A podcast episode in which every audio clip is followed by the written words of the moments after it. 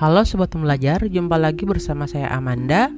Pada kesempatan kali ini kita akan melanjutkan belajar kita tentang strategi pembelajaran.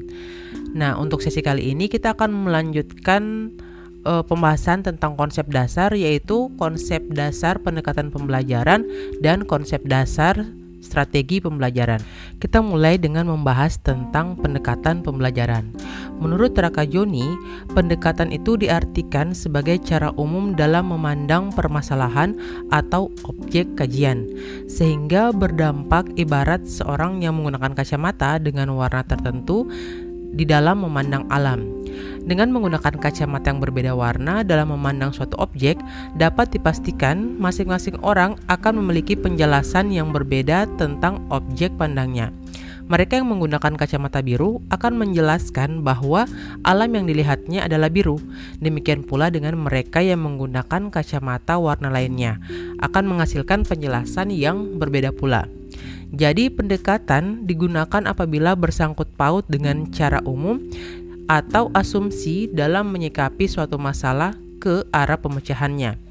Sebagai contoh, pendekatan sistem, maka orang yang menggunakan pendekatan sistem dalam memandang pemecahan masalah akan menggunakan logika berpikir bahwa suatu masalah disebabkan oleh berbagai faktor, di mana masing-masing faktor akan saling mempengaruhi sebagai suatu kesatuan yang utuh dan mempunyai hubungan yang sistem yang sistemik ya pendekatan memberikan arah lahirnya strategi. Jadi strategi pembelajaran yang akan digunakan oleh seseorang dalam proses pembelajaran sangat tergantung pada pendekatan yang dipahami secara mendalam oleh orang yang bersangkutan. Nah, di sini Sanjaya menyatakan bahwa pendekatan berbeda dengan strategi. Pendekatan dapat diartikan sebagai titik tolak atau sudut pandang terhadap proses pembelajaran. Istilah pendekatan merujuk kepada pandangan tentang terjadinya suatu proses yang sifatnya masih sangat umum.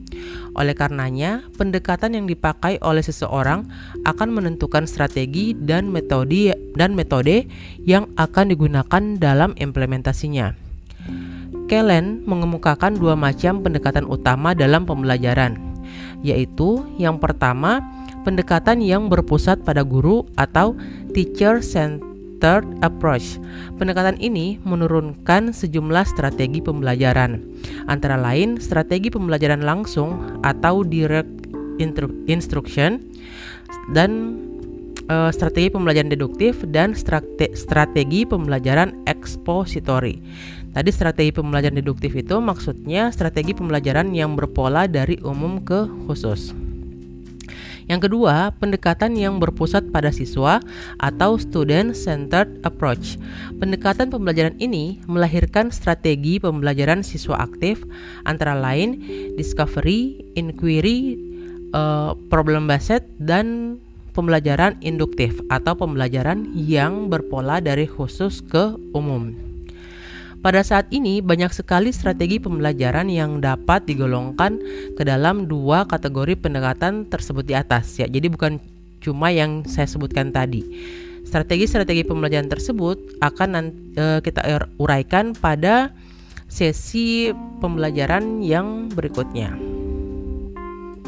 Nah, setelah memahami konsep dasar pendekatan pembelajaran, kita akan lanjut ke konsep dasar strategi pembelajaran. Di sini kita mulai dengan memahami apa itu e, pengertian dari strategi mengajar. Istilah strategi pada awalnya lebih dikenal dalam dunia militer, yaitu suatu cara penggunaan seluruh kekuatan militer untuk memenangkan suatu peperangan. Dalam konteks ini, seseorang ko e, seorang komandan berperan mengatur suatu strategi bagaimana memenangkan peperangan dengan mempertimbangkan berbagai hal baik ha, berbagai hal baik kekuatan maupun kelemahan musuh.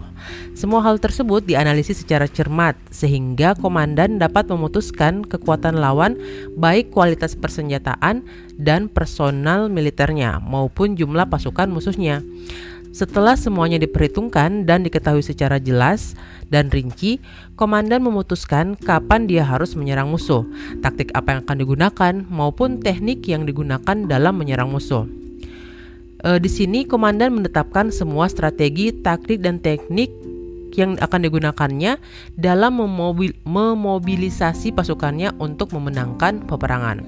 Hal yang sama juga dapat kita amati dari seorang pelatih sepak bola.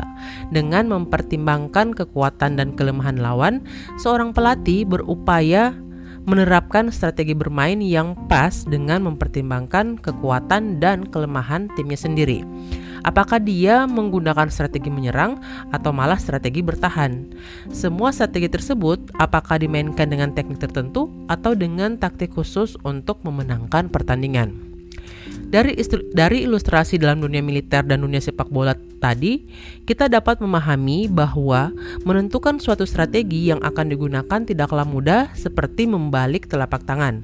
Sebab suatu strategi yang akan digunakan harus benar-benar mempertimbangkan berbaik berbagai aspek, baik kekuatan yang ada pada lingkungan internal maupun kekuatan dan kelemahan yang ada pada uh, faktor eksternal. Tetapi harus menjadi acuan utama adalah tujuan yang diinginkan. Kalau ilustrasi di, di kalau ilustrasi yang saya sebutkan tadi itu tujuan yang diinginkan adalah memenangkan pertempuran dan memenangkan permainan.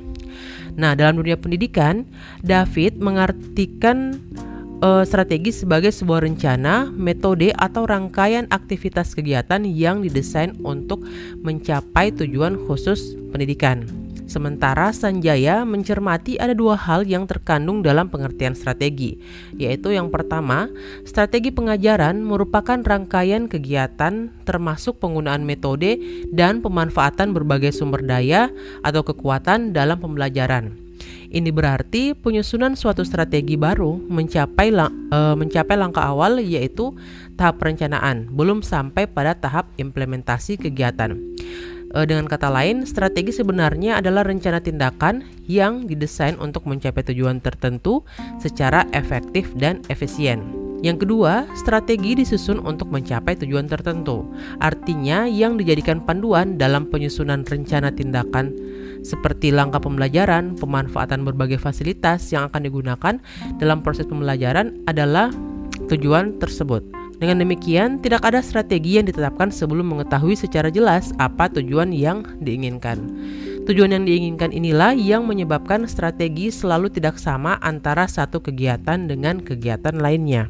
Sebelum masuk pembahasan tentang strategi pembelajaran diteruskan, perlu terlebih dahulu kita memahami dua hal pokok yang terkandung dalam strategi pembelajaran, yaitu strategi dan mengajar. Nah, beberapa pendapat mengemukakan pengertian strategi, seperti misalnya ada pendapat dari Niti Semito yang menyatakan bahwa strategi tidak lain daripada melaksanakan prinsip perhitungan sampai kepada alternatif-alternatif estimasi bahwa hal itu patut dilaksanakan. Berarti ia menekankan kepada unsur ketepatan dan rasionalitas.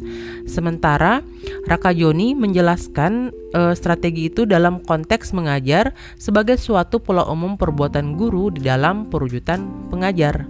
Pola umum tersebut berarti bahwa macam dan urutan perbuatan yang dimaksud tampak digunakan atau diperagakan guru di dalam bermacam-macam peristiwa belajar.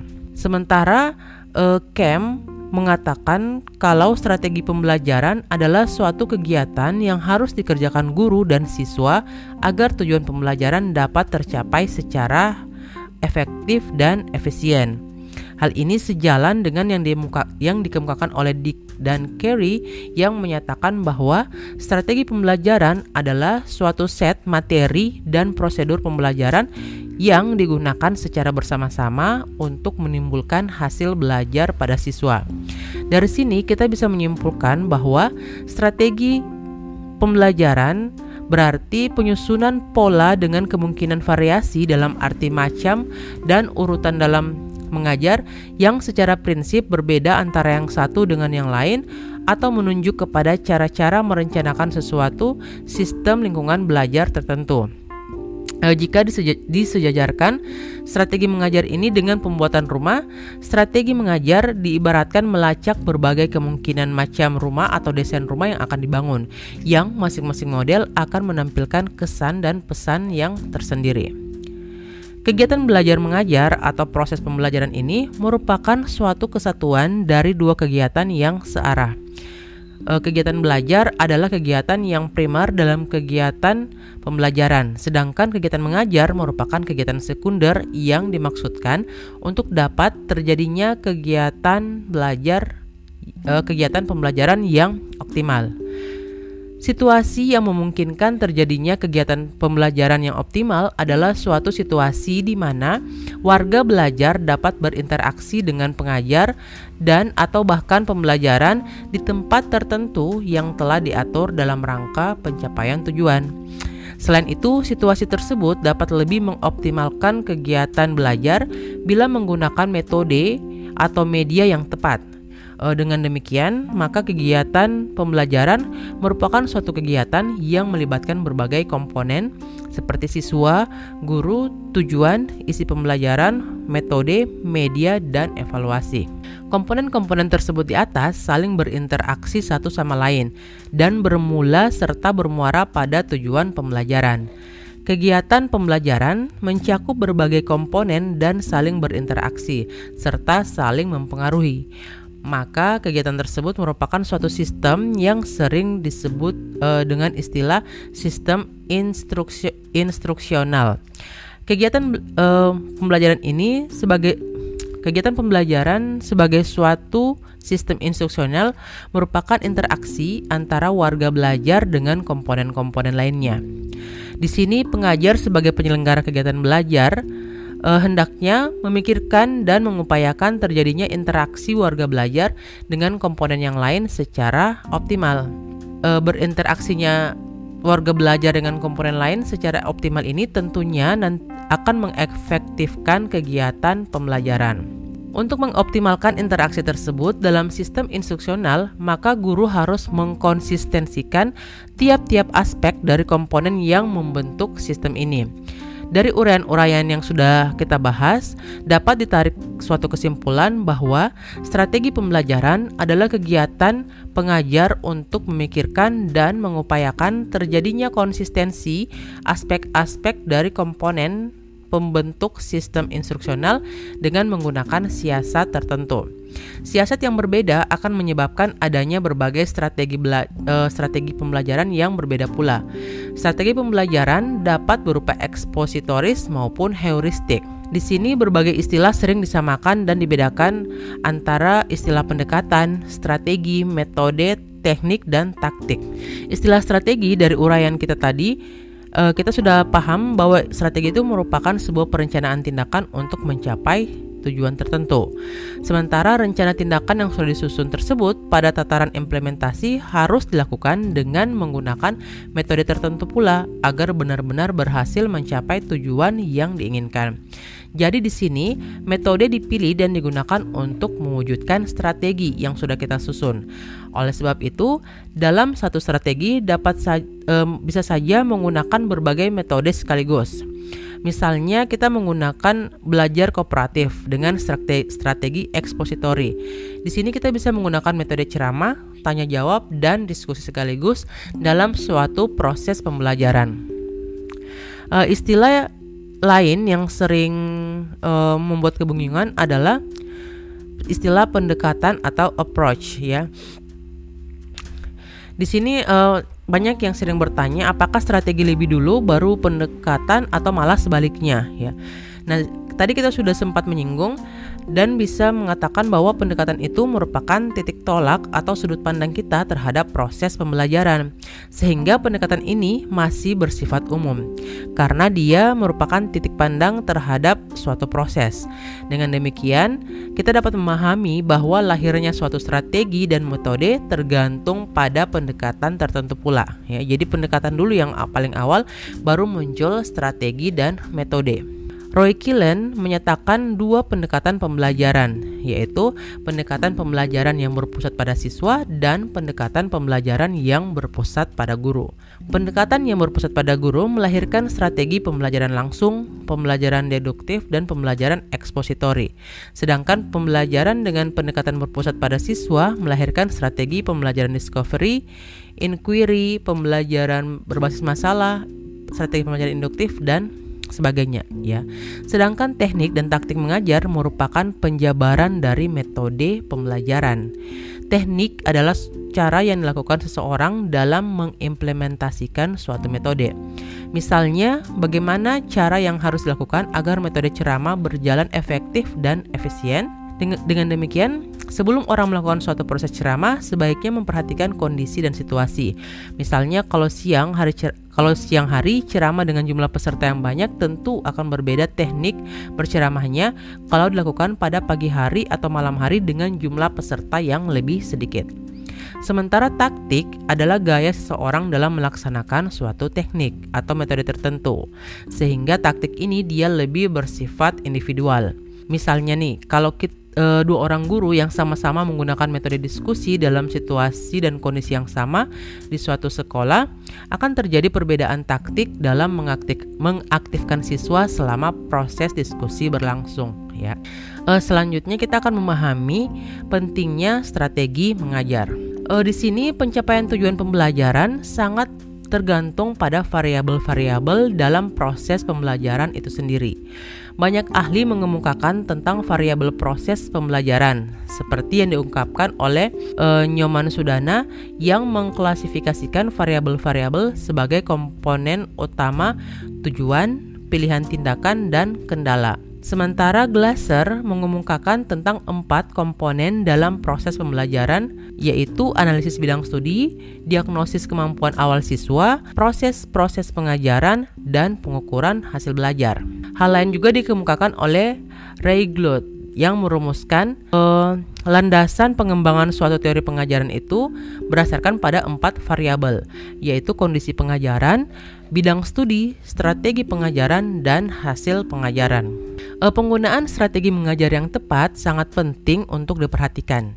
Oleh karena itu, strategi mengajar yang digunakan untuk pencapaian tujuan instruksional atau pengajaran tertentu harus dapat menumbuhkan daya tarik bagi si belajar atau peserta didik. Karena dengan daya tarik yang tinggi pada saat penyampaian bahan pengajaran, itu akan menyebabkan siswa ingin mempelajari bidang studi dengan intensitas minat dan perhatian yang tinggi. Nah, di sini tingginya intensitas minat, e, perhatian dan motivasi merupakan prakondisi atau kondisi awal bagi pencapaian tujuan pembelajaran yang optimal. E, hal ini pada dasarnya merupakan tanggung jawab pengajaran dan merupakan suatu e, indikator kualitas proses pembelajaran yang dilakukan oleh seorang pengajar atau guru. Oke, setelah kita memahami tadi konsep dasar dari pendekatan pembelajaran dan strategi pembelajaran, pada sesi selanjutnya kita akan membahas tentang konsep dasar model pembelajaran. Stay tune ya.